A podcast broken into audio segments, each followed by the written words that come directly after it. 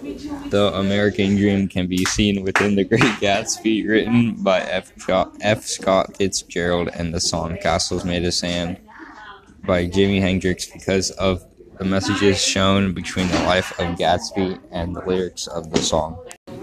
The tone of Jimi Hendrix's song Castles Made of Sand is sad and not hopeful. The base of the meaning is your dreams falling apart. It is sort of upbeat song, but the message behind it is what matters, and if you don't listen to the lyrics, you'd never know.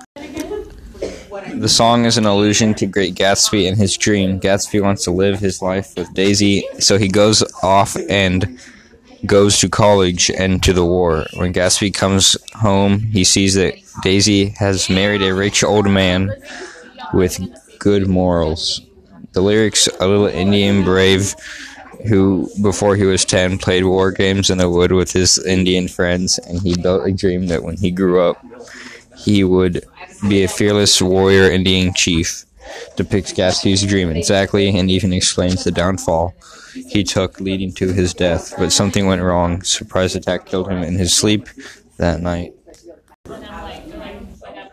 I personally connect with this song and music genre in general because this is what I grew up listening to all I listened to was rock music growing up, and it's giving me good appreciation for it. The song references my American dream because of the chorus of and so castles made of sand fall into the sea eventually connects with me because when I think of my American dream, I want to build it on stone because I do not want to fail in life.